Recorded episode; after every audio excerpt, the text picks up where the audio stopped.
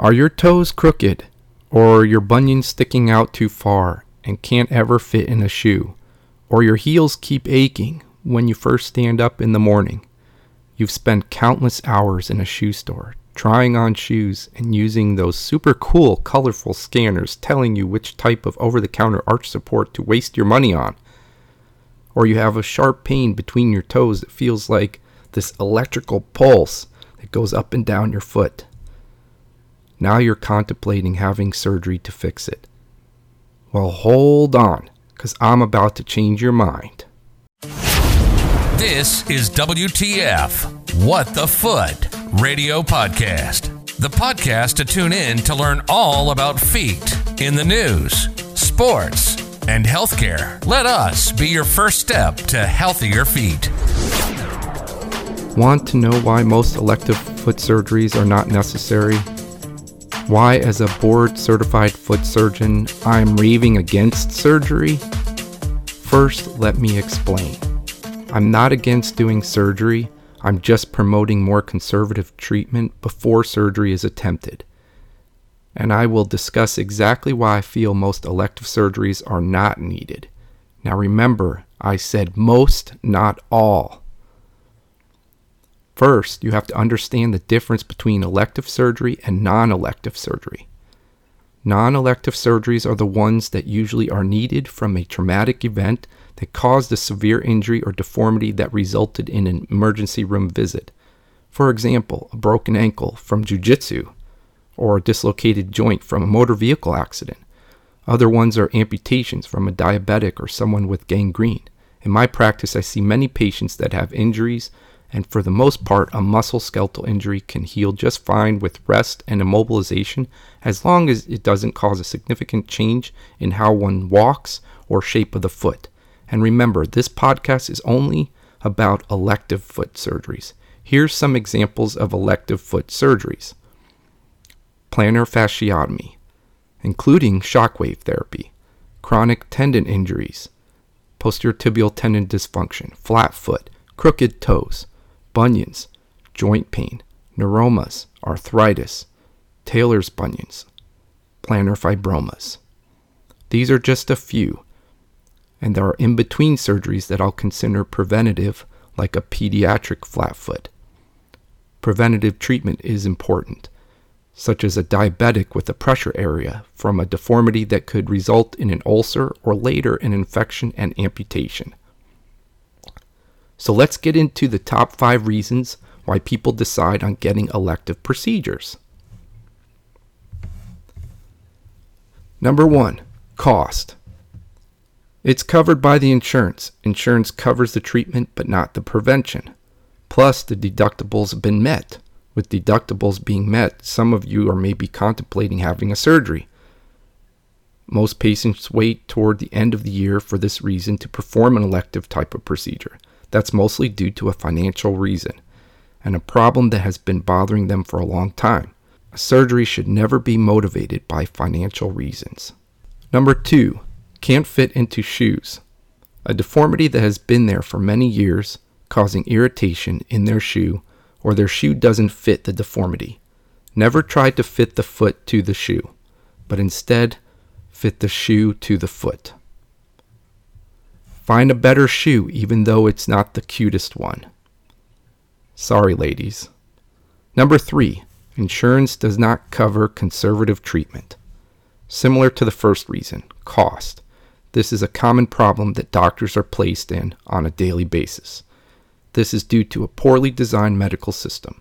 They will pay thousands of dollars for a surgical treatment, putting a patient at risk with anesthesia and other complications but a couple hundred dollars for an orthotic device or therapy or nutritional supplementation are not covered.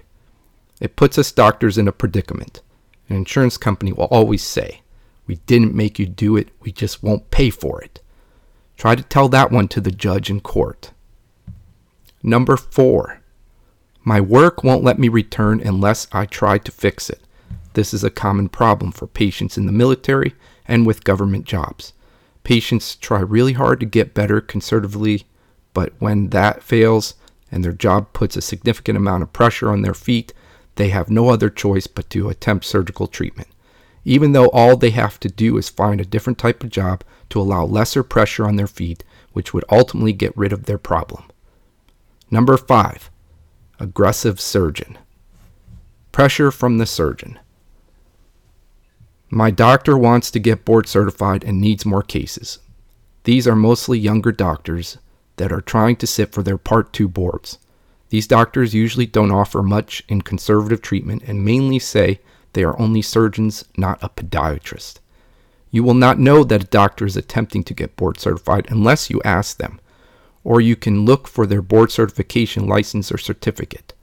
If they are not board certified, then they legally cannot advertise that they are qualified to perform the procedure. There is a difference between qualified and certified.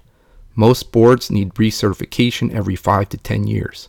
Surgeons will need to show that they are performing surgeries for both the board certification and for hospital privileges.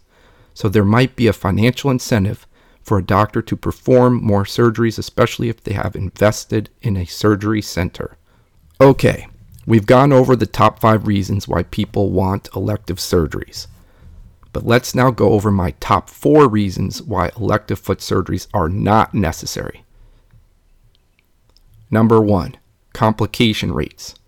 There are no surgeries, including foot or any other surgery in the human body, that are 100% safe.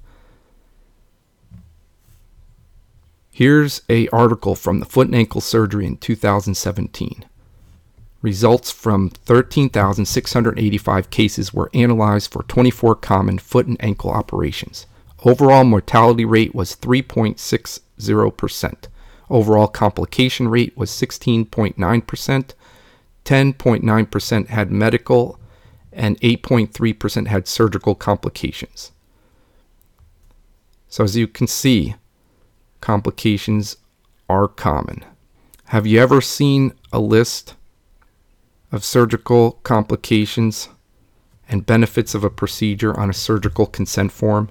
It's like reading the fine print of a pharmaceutical drug or listening to a big pharma commercial at the end when the robotic voice talks 50 miles an hour to fit in all the side effects of the drug. Does anybody ever read those before they take their medication? Well, I'm here to tell you, you better. Never rely on your doctor to give you all the fine details. We just don't have the time. It's not the fault of the doctor, it's the fault of the system. Number two, failure to diagnose the correct disease. Here's an example pseudoneuroma versus a plantar plate tear. People can have pain underneath the ball of their foot, and the doctor sees them and says it's a neuroma. Goes in there, looks for the neuroma, takes out a piece of tissue that looks like a nerve, finds out later it's not a neuroma from the pathology report, ends up being a plantar plate tear. This was a study that was published in a Podiatry Today magazine in April 2017, talking about MRI findings that demonstrate why plantar plate tears can cause neuroma like symptoms and can fool us, even the best doctors. Number three, another problem for the podiatrist is the cost. Decreasing the reimbursement rates of procedures and visits from insurance companies have put a big burden on our practices especially small businesses and small practices. I don't want to go over the details of each individual surgery because all surgeries and different insurances from different regions pay varies. Same surgery an orthopedic surgeon does in the same region may get over $200 more than a podiatrist doing the same exact surgery in the same exact region. This is a result of a contract with the insurance company, as well as how many physicians you have in your group. You can also get paid more depending on the area you are providing the care. For example, if you're in a rural area, you will get paid higher than if you were in the big city. That's a whole nother podcast that I could go over at another time called RVUs. My main point of this is you want your doctors to be happy, as well as you want the patients to be happy. We are all here to do a job, make money, and provide for our families. If we are working hard and not making money, we deserve, we will not ultimately be satisfied, and this will be passed on to our patients and employees. Sometimes it's just easier to perform a procedure in the office, such as an ingrown toenail, with a slightly lower reimbursement, but it only takes you 10 to 15 minutes without a long trip to the hospital or surgery center, with a finished product, happier patient, and no complications. Number four, and the last one COVID 19. Due to COVID 19 issues, hospitals and surgery centers caused us to obtain preoperative additional testing prior to any surgery. This caused some delay in some elective procedures.